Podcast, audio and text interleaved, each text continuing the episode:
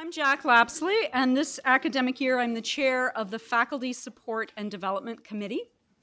One of the tasks of this committee is to oversee the inaugural lectures of our faculty when they take up their work as full professors.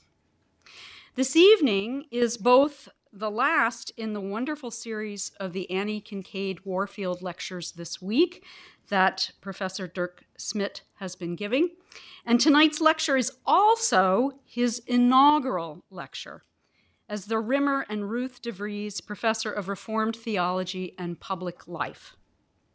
So, on behalf of the Faculty Support and Development Committee, I welcome you all to Professor Smit's inaugural lecture. The lectures are all being video recorded and will be available next week on the website. And please know that after the lecture this evening, there will be a reception right outside of these doors to which you are all most warmly welcome. And now I invite President Barnes to introduce Professor Smit.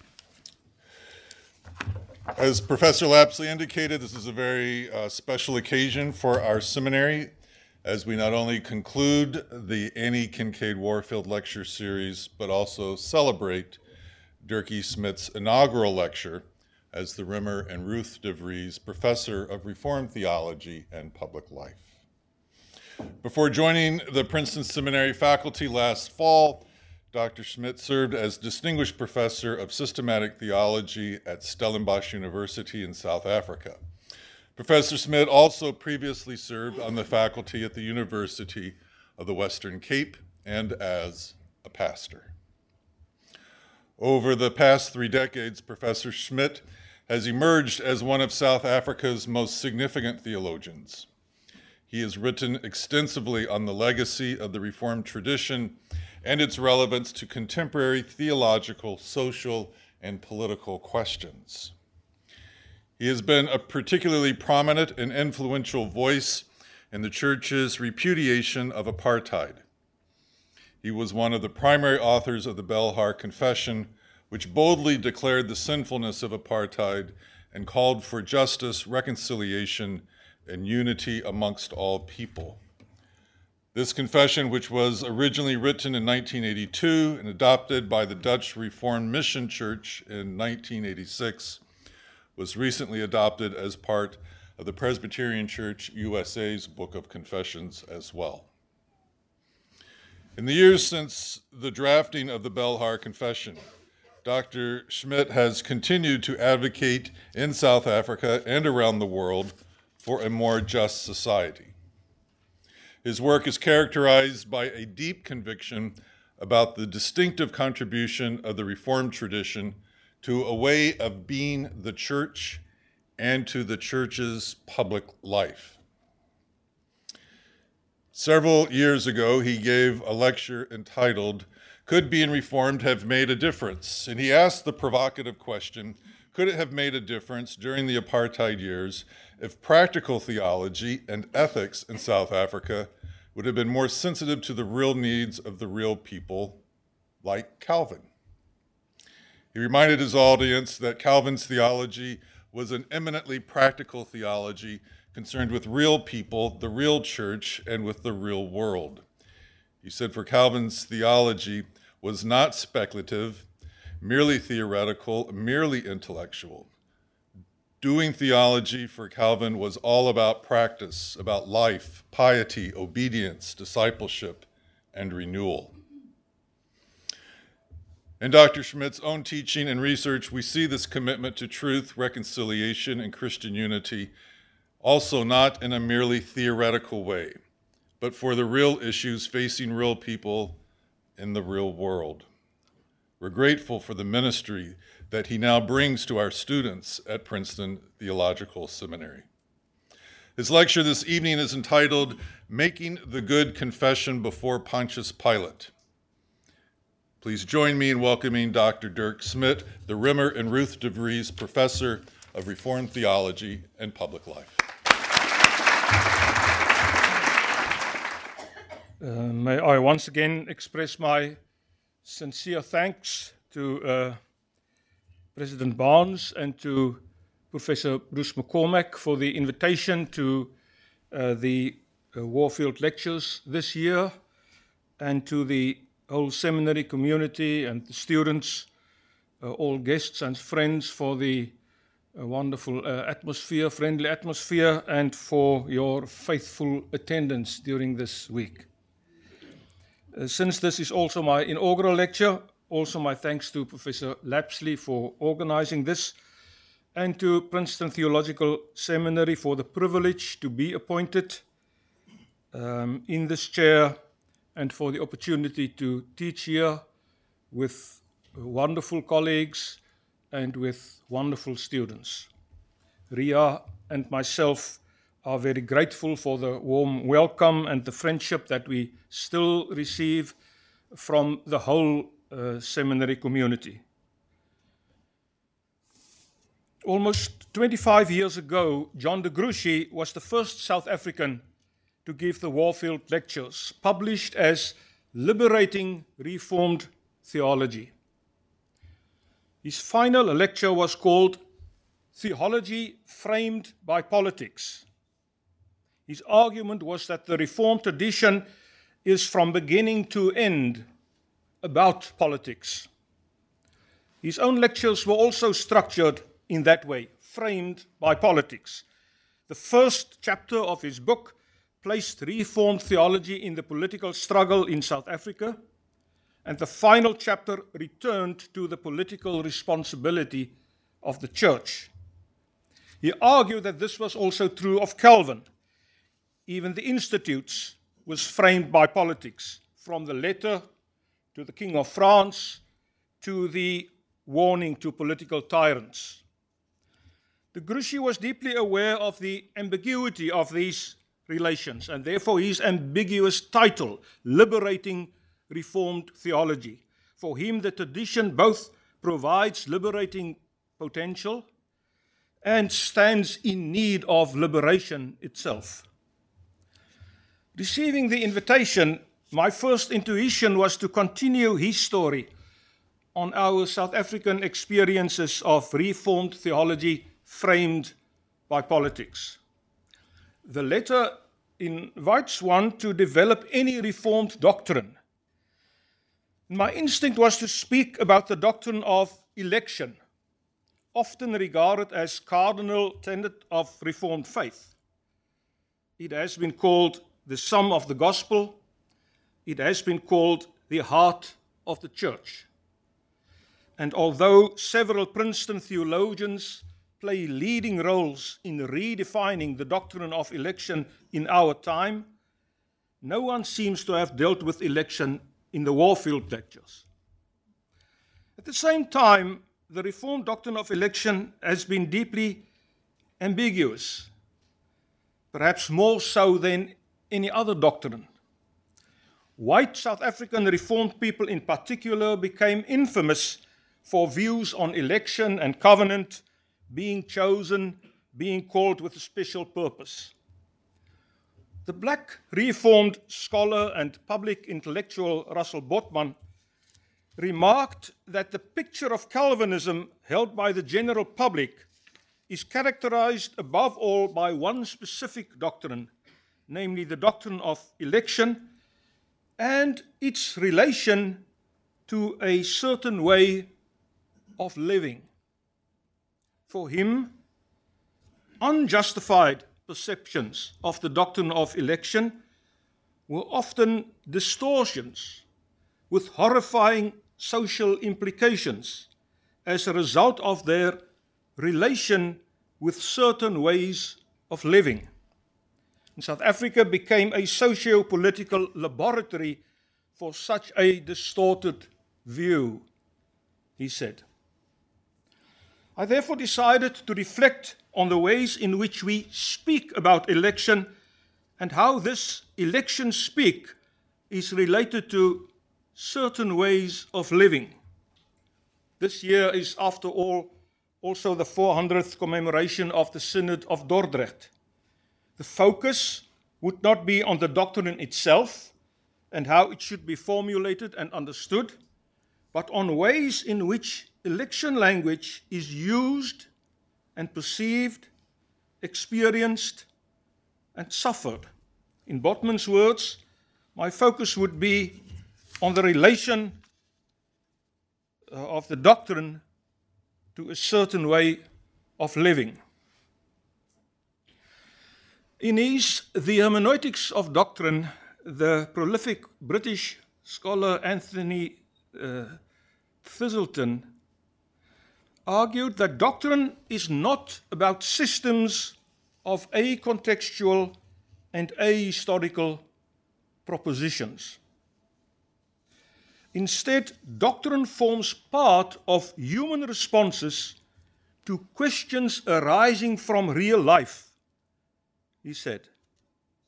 They belong to life contexts as self involving speech acts, dispositional accounts of belief, convictions that imply and involve commitments, he said. They are embedded in life forms, function like rules of games, form the grammar of communal stories and commemorations and practices. Doctrines serve those who speak their language in the project of wise living, Thiselton said. And therefore, doctrines call for formation quoting Gadamer, for training, quoting Wittgenstein. Doctrines call for education and transformation, he argued. Developing doctrine, as one is invited in this letter, developing doctrine therefore involves the vocabulary of character formation, of judgment and training and habit and human agency. We cannot think decently and we cannot speak doctrine if we do not want to hurt ourselves. He said, again quoting Wittgenstein, if we are not willing to pay the price of such thinking and speaking, doctrine, because it implies ways of living, thus also involves others, encounters, being told how others experience us and our doctrines and their consequences for our ways of living. He said. Taken together, these well known insights from hermeneutical theory helped Thiselton to argue why it is necessary to look differently at Christian doctrine focusing not only on what is being said in propositional form, but also at their self involving commitments to the point where they may hurt us if we take them seriously, and to ask how others experience the practical implications of our convictions and commitments and doctrine. In this spirit, I therefore intended to continue with an account of how Reformed theology speaks the doctrine of election framed by South African politics. And then I was appointed to the Rimmer and Ruth de Vries Chair of Reformed Theology and Public Life, and it was agreed that the final lecture would also serve as inaugural lecture. The task of the chair is seemingly to consider how the rich resources of the Reformed tradition inform communities to engage with life in the public sphere. In my preparation, however, the phrase framed by politics became increasingly ambiguous. Could it not also mean that theology is being betrayed by politics, abused, forced into roles where it does not belong. After all, many people today seem convinced that Reformed theology is indeed easily framed by politics in this way. At least four such possible objections cannot be taken lightly. There are, firstly, many who argue that theology should concern itself with more than politics. Yet this objection may come from different directions. When the Amsterdam ethicist Harry Kuitert published his book, Everything is Politics, but Politics is Not Everything, a theological perspective on faith and politics, it was an overnight success in apartheid circles. The argument supported their claims that politics should be kept out of church and church should stay out of politics. It was, of course, an opportunistic use of the argument to save their own interests. For long, the Bible and Reformed tradition had been used to justify an ideology of separation, inequality, and oppression. Now that churches use the same Bible and the same Reformed resources challenging this ideology, so that the Bible and church became so called sites of struggle in South Africa, the argument that theology should not be concerned with politics was like a welcome gift. This was one use of the argument. During the time of transition, however, for completely different reasons, church leaders in resistance against apartheid also became convinced that they had spent too much attention on political issues during the struggle and neglected other crucial questions. During the struggle, political questions in the narrow sense of church state relations and the so called prophetic role of the church dominated all attention in struggle circles. With the transformation, with the transformation of society, much of this changed overnight. For some, this new moment meant that the church could now return to its proper business and leave politics in the hands of the new politicians, many of them former black and prophetic and contextual theologians. Since politics were, from their perspective, now in good hands, many took it for granted that the church no longer had any political role. And that was another use of the argument. For still others, this new moment meant facing new challenges. Suddenly, ecumenical leaders were struggling to find constructive ways of engaging with other spheres of public life, from economy to education to law to civil society. Theologians now spoke positively about the common good and civil religion, and some published theologies of reconstruction. Russell Botman himself decided to do doctoral studies in direct response to this challenge. Beyers Naudé, an iconic figure in the struggle, challenged churches to think about their vision for a future after apartheid, about the quality of public life, and about their calling in a future post apartheid society. And Botman felt the need to respond. He was not interested in doctoral studies for academic purposes, but to find clarity on what he called the Beyers Naudé question. He was searching for a spirituality, for this vocation to be involved in public life, which was much more than only politics. And this was another use of the argument.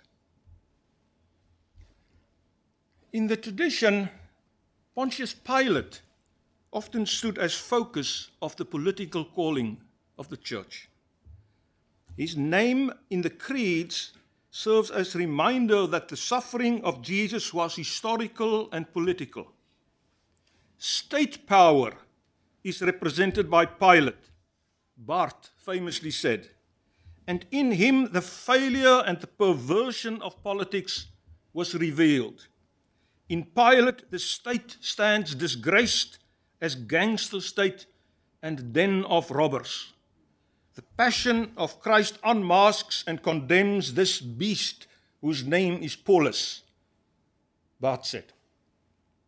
Similarly, in his book called Credo, the Yale historian Jaroslav Pelikan called confessing a political act. Christian confessors through the centuries, facing hostile authorities and suffering opposition and persecution, remembered Christ Jesus, who in his testimony before Pontius Pilate made the good confession. 1 Timothy 6 13. Pelikan said. However, Pilate also serves as a reminder of more than just political failure. His name reminds the church of the night of betrayal and of the complete failure of all human institutions of public life, the complete cultural collapse that night of truth and civilization and law and religion and public opinion. Even this reference to Pilate in the creeds speaks of more than politics, not only of church and state, but of church and public life in more complex ways. It serves as a reminder that the church's good confession about salvation and well being and flourishing also involves these institutions that may also become perverted. This insight leads to even more reasons why theology should be concerned with more than politics. Again, Botman could serve as illustration. He often told the story how this insight dawned on him during a single life changing moment here in Princeton in this library. He again told the story when he received the Kuiper Prize for his role in public life. Having worked on discipleship during the first period of his life, he said, during the time of struggle, he became convinced during the time of transformation that discipleship also involves the call to be responsible citizens in a secular pluralist society. Invited to the CTI for a sabbatical, he chose discipleship and citizenship as his theme. In this library, however, on a day that he often recalled, he realized that this theme was too restricted, too much limited to politics. As disciples, we not only live as citizens in our own societies, but as human beings in our common world. A focus on politics in our own nation state could blind us to the ways in which we are part of one global world. And since then, he focused on our shared responsibilities in the divine oikos, the household of God, including the global economy and the ecology of the web of all life, on more than just politics. This conviction that theology is concerned with more than politics became important in so called recent public theology. This is why Botman founded the Beyers Naudé Center for Public Theology in Stellenbosch. And this was the shift which John de Gruchy later described in his essay From Political to Public Theologies. It remains contested what public theology is. Still, in their recent companion to public theology, Katie Day and Sebastian Kim begin with the story of an African American faith worker who, during a public rally, in the aftermath of someone killed by a police officer, led a chant asking clergy to show how theology matters. Perhaps one could claim that public theology is based on this twofold assumption that public life matters for faith and theology, and that theology matters for public life because it is concerned with human flourishing. And perhaps this was what Warfield meant when he spoke about election. I would have explained this yesterday evening if there had been a lecture. when he said the deepest roots, Warfield, when Warfield said the deepest roots of the Reformed concern for earthly life are found not in notions of creation and common grace, but in the Reformed view of redemption and specifically the doctrine of election. Perhaps this is why he said that only uninstructed readers and unintelligent critics could fail to see this intimate connection between election and earthly life. This, however, leads to a second objection, since there are many who argue that theology should not be so concerned with earthly life and human flourishing at all. Contemporary theology, they claim, is more concerned with human flourishing than with its true object of interest and concern. Some, like Charles Taylor, argue that it is with the Reformation, and in particular Calvin and the Reformed tradition, that things went wrong. Taylor is concerned with what he calls excessive humanism. For him, this is typical of the spirit of our times. Somewhere along the last centuries, he says, the Christian faith was attacked from within Christendom and dethroned. In many ways, it was a humbling and a liberating development, he says, since it led to great advances in the practical penetration of the gospel in human life.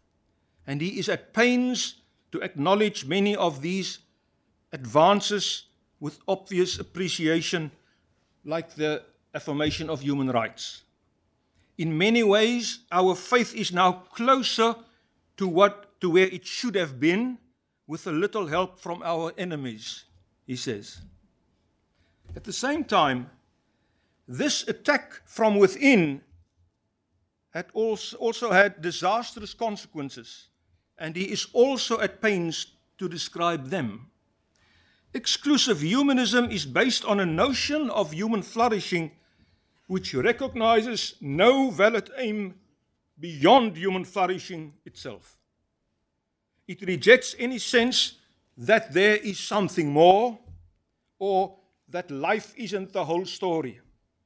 For him, this manifests as loss of transcendence visible in the contemporary spirituality, which he describes as affirmation of ordinary life. This cultural revolution that took place dethroned transcendence so that our only concern now is to increase life, relieve suffering, and foster prosperity. This affirmation of ordinary life and human flourishing was originally inspired by the piety of the Reformation, he says.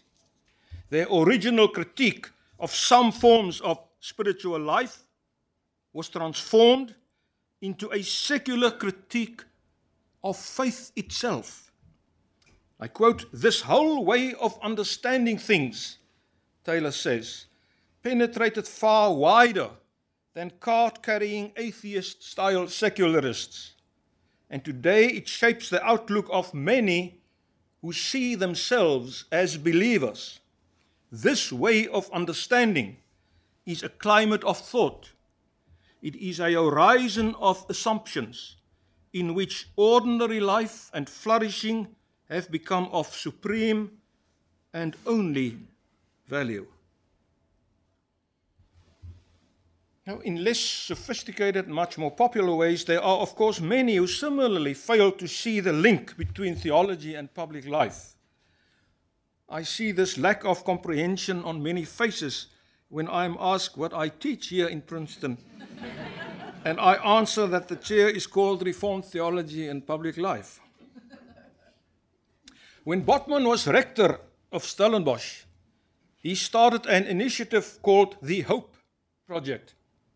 The Council of University invited all faculties to propose projects to further any of the Millennium Goals, and they promised additional funding for those projects that were accepted.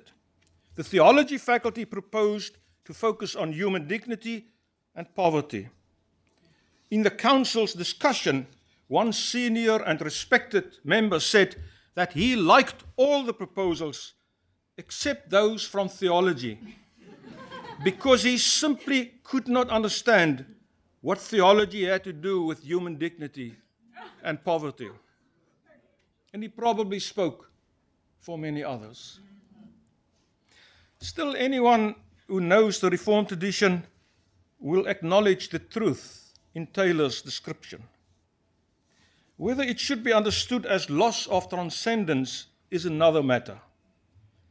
But there is something in this tradition that deeply appreciates ordinary life and stresses the importance of human flourishing. And one could indeed argue that this is rooted in the doctrine of election. During this week, I try to show that such convictions are integral to a reformed doctrine of election, from Calvin to Barth, although I did not deal with either of them, but also from Bavinck and Warfield and Noordmans to Beyers Naudé and Willy Jonker and Allan Boesak and Russell Botman. These convictions are integral to how this tradition reads Scripture and to how this tradition worships. There is no tension between worshiping God and respecting the sacredness of human beings, between calling on God in liturgy and hearing the call from others not to be wronged and harmed.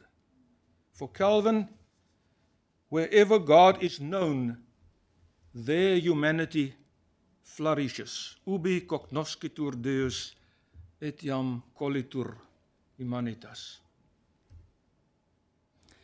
There is, however, also a third kind of objection against yet another way in which politics may frame theology. Some argue that theology's engagement with public life will inevitably be divisive and ideological.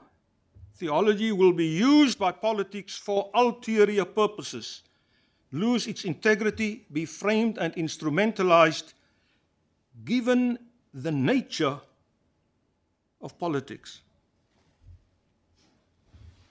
Again, this argument may be practical, simply based on observation and common sense and experience. After all, the history of the church is deeply ambiguous, often shameful and terrifying. A history of being manipulated and complicit and instrumental in terrible atrocities without necessarily uh, being aware of what it was doing. This is true in South Africa, but also on a much larger scale. Ernst Troeltsch's famous account of Protestantism and progress already claimed that Reformed theology contributed to blessings in the modern world, but also helped to unleash powers which it could not control, so that it became complicit in historical processes which we still do not fully understand, like imperial rule and colonization and economies of greed and exploitation. The argument can, however, also be one of principle, based on a particular understanding of what politics is. The description by the controversial legal scholar Carl Schmitt of the concept of the political today plays a central role in political theology. According to Schmitt, the concept of the political is based on the distinction between friend and enemy, based on opposition to others, strangers, enemies, those of whom we fear that they represent a serious threat to our own interests. This concept of the political can be at work in all spheres of life, also in church and theology. Whenever we think and speak and act in terms of us and them, of ourselves and others, whenever we distinguish and name strangers and enemies and actually need them in order to define who we are. Recently, the African scholar Achille Mbembe published a passionate study on the politics of enmity. It has already been translated from French into Dutch uh, and German uh, in Politik van Vijandskap, uh, Uh, politik der Feindschaft, but not yet in English. Mbembe, well known for work on post colonial theory and blackness, here turns to contemporary global realities, describing what he calls the end of democracy and the growth of societies of enemies. He paints a somber, almost apocalyptic picture of the spirit of our time. It is a time of fear of others where people despise all and everything which are not from them and like them. It is a time of exclusion and new forms of apartheid. It is a time of borders and boundaries and walls. It is a time of brutality and a time without compassion. A time of longing for societies without strangers a time of movements motivated by hate. It is a time searching for enemies, desiring apartheid, longing for walls. It is a time challenging us with the question how we may recognize in the face of the enemy the face of another human being just like us. In his analysis, Schmitt's notion of the concept of the political plays a key role. In fact, the world of Schmidt, Mbembe says, has become our world. In another recent study called The Political Samaritan How Power Hijacked a Parable, Nick Spencer describes how politics has framed theology in contemporary political discourse in Britain. He offers a sad description of what has gone wrong with the language of politics. And I quote scarred by rage, incomprehension, exaggeration, and aggression. An arm race of lurid claims and counterclaims. A powerful rhetoric of anti rhetoric. A much thinned out common vocabulary. A much ignored set of rules for communication, and an endemic lack of trust in one another. Indeed, a presupposition of untruth. End of quote. And then he illustrates how even the parable of the Samaritan, as representative of theological language, has been seized, hijacked by power, framed by politics, across the spectrum of a bewildering range of purposes. This seems to be the story of theology in politics, framed to the point where it no longer speaks the language of election and welcome. This is what the Lutheran and Reformed communities together confess and lament in their Wittenberg witness from last year's commemoration of the Reformation. I spoke about this this afternoon. They confess and they lament, namely, that they allowed divisions which still obscure their unity and hamper their witness. They regret that through history, they too often formed divisive habits and structures, failing to discern the body of Christ that injustice and conflict scar and scandalize their one body, and that they are implicated in colonialism and exploitation that mark their history. They are saddened, they say, by the ways they have allowed race and ethnicity, class and inequality, patriarchy and gender bias, and the arrogance of nation, language, and culture to become divisive and oppressive in their churches and in their world. This is the witness of churches who are aware how their theology has been framed by politics to the point where it often failed to speak the language of election. During apartheid, Archbishop Desmond Tutu said that the most vicious, indeed the most blasphemous aspect of apartheid for him was not the great suffering it caused, but the fact that it made children of God doubt that they were children of God.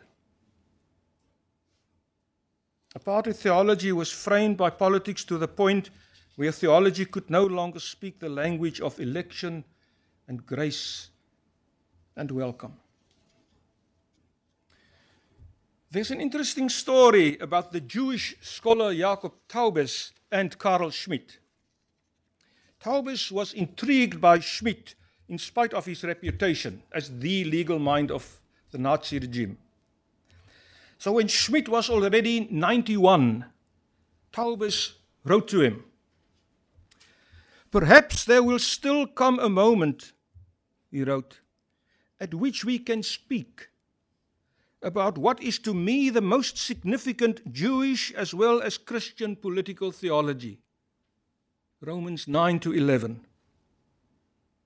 The word enemy also appears there, but, and this seems to me to be the most decisive of decisive points, connected with loved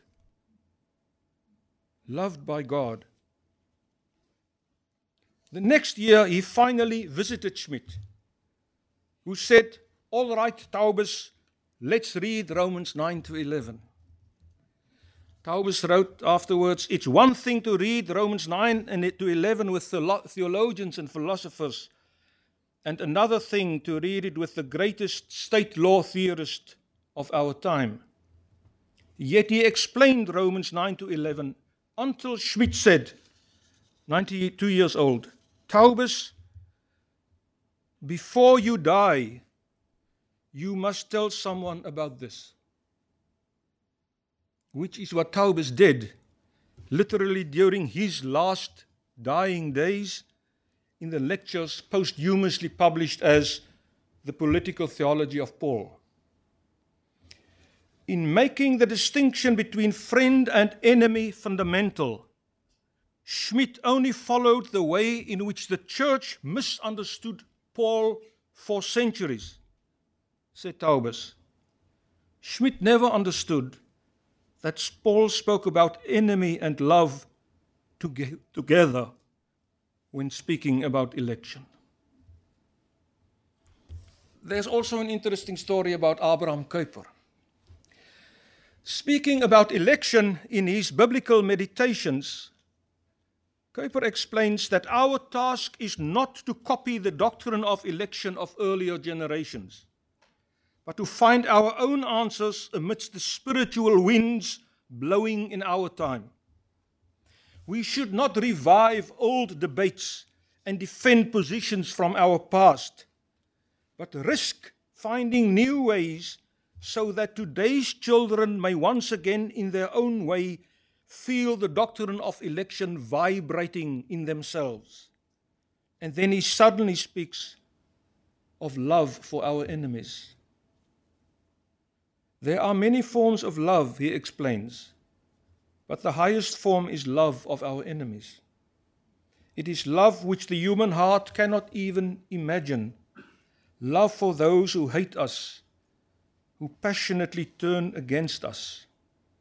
This is the love of God's election and free grace with which God loved us when we were God's enemies, says Kuyper. And this is the love to which the doctrine of election calls and moves and inspires us. The mystery of the Christian lifestyle and the mystery of Christian ethics. Could this be the way to think and speak about election by remembering that God loved us when we were enemies and to think together about the implications of that for our ethics, given the spirit and challenges of our time? And finally, there are those who argue that theology is easily framed by politics, since politics is the so called art of the possible. And accepting that description robs theology of the most important contribution it could have made. When uh, Otto von Bismarck coined this phrase, he meant that politics is the art of the attainable, the next best. Uh, what could actually get done given the existing realities, famously called realpolitik. Accepting this view may frame theology to betray its hope in the power of the gospel of election and free grace. Since election operates according to grace, there is hope for even the most wretched, said Herman Bavinck. Black theology in South Africa taught many of us to refuse to accept what seemed real and inevitable, that there is hope even for the most wretched. Reformed theologians like Allan Boesak and Russell Botman would therefore often speak about hope and about imagination. Boesak called his dissertation Farewell to Innocence, referring to the innocence of simply and silently accepting everything as it is, since this seems to be the way things always were and will always be. He quoted the Brazilian Presbyterian Rubem Alves, who wrote his dissertation here at Princeton Seminary and shortly thereafter published his book, Tomorrow's Child Imagination, Creativity, and the Rebirth of Culture.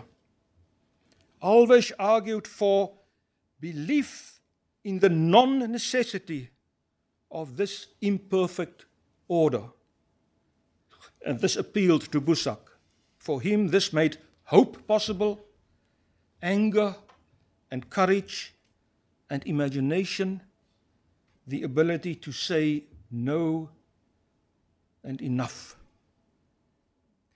Similarly, Botman also refused to become a prisoner of the past framed by politics. He also treasured the gifts of imagination and creativity, often seeing possibilities where many others were still unable to see a way into a new future. From early on, Botman was intrigued by, the, by Paul's words in 1 Corinthians 7 29 to 31 that believers should live as if not. Uh, as if present realities do not have the last word in shaping who we are. In the cross and the resurrection, Botman argued, believers see that the form of this world is passing away and that Christ is taking form in history and world, transforming that which we see.